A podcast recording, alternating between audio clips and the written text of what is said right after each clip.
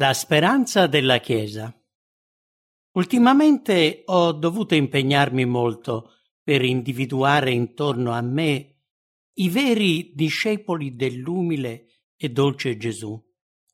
Molti di coloro che professano di attendere l'imminente ritorno di Cristo si conformano a questo mondo e sono più preoccupati di ottenere l'approvazione degli uomini piuttosto che di Dio sono freddi e formalisti, come quelle chiese tradizionali da cui recentemente si sono distaccati.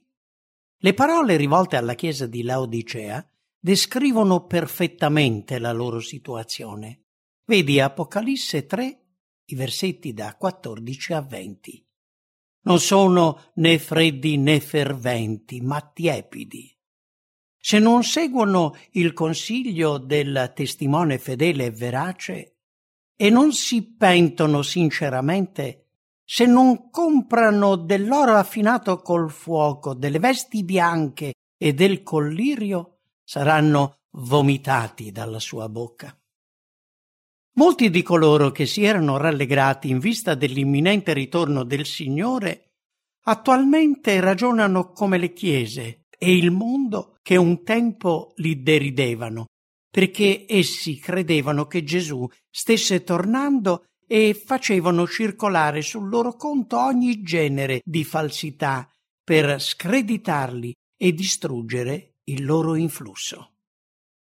Oggi, se qualcuno ricerca ardentemente la presenza di Dio, se è affamato e assetato di giustizia e il Signore gli permette di sperimentare la sua potenza e soddisfa i suoi desideri benedicendolo con il suo amore, ed egli in risposta lo glorifica lodandolo, viene considerato da coloro che professano di credere nell'imminente ritorno del Signore un uomo ingannato. È accusato di essere stato ipnotizzato o di essere posseduto da qualche spirito malvagio. Molti di questi cristiani solo di nome si vestono, parlano e agiscono secondo i parametri della società e l'unica cosa per la quale si distinguono è la loro professione di fede. Nonostante proclamino di attendere Cristo, la loro conversazione non è in sintonia con le realtà celesti, ma piuttosto con quelle mondane. Come non dovreste voi avere una condotta santa e pia mentre aspettate e affrettate la venuta del giorno di Dio? Seconda Pietro 3:11. E chiunque ha questa speranza in lui purifica se stesso, come egli è puro. Prima Giovanni 3:3. Ma è evidente che molti di coloro che si fregiano del nome di avventisti sono più preoccupati di adornare il proprio corpo e fare bella figura agli occhi del mondo che imparare dalla parola di Dio ad essere approvati da Lui. E se Gesù, il nostro modello divino, apparisse fra loro e tra coloro che generalmente professano di osservare principi religiosi come fece in occasione del suo primo avvento? Nacque in una mangiatoia. Seguitelo nel suo percorso di vita e nel suo ministero. Era un uomo abituato al dolore che conosceva bene la sofferenza.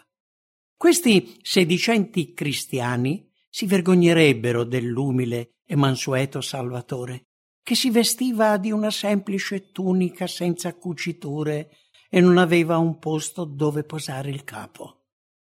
La sua vita irreprensibile e disinteressata li condannerebbe.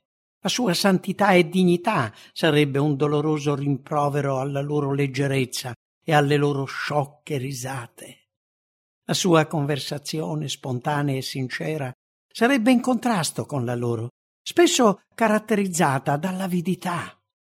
Le verità che egli esprimeva senza mezzi termini rivelerebbero il loro vero carattere. Il loro più grande desiderio sarebbe quello di eliminarlo il più velocemente possibile. Sarebbero fra i primi a cercare una contraddizione nelle sue parole e a gridare Crocifiggilo, crocifiggilo. Seguiamo Gesù mentre umilmente entra a Gerusalemme, quando tutta la folla dei discepoli con gioia cominciò a lodare Dio a gran voce per tutte le opere potenti che avevano viste, dicendo Benedetto il Re che viene nel nome del Signore, pace in cielo e gloria nei luoghi altissimi. Alcuni farisei tra la folla gli dissero Maestro, sgrida ai tuoi discepoli. Ma egli rispose Vi dico che se costoro tacciono, le pietre grideranno. Vedi Luca, capitolo 19, i versetti da 37 a 40. Molti di coloro che professano di volersi avvicinare a Cristo sarebbero pronti, come i farisei, a far tacere i suoi discepoli e senza dubbio griderebbero fanatismo, magnetismo, ipnosi. E i discepoli, che stendono i loro mantelli e i rami di palma sulla strada, sarebbero considerati stravaganti e ridicoli. In realtà Dio avrà un popolo sulla terra che non sarà così freddo e inerte, ma che lo loderà e lo glorificherà. Egli sarà comunque glorificato. E se coloro che ha scelto, quelli che osservano i suoi comandamenti, decideranno di tacere, le pietre stesse grideranno. Gesù ritorna, ma non come la prima volta, come un bambino a Betlemme. Non salirà a Gerusalemme perché i discepoli lodino Dio a gran voce gridando Osanna!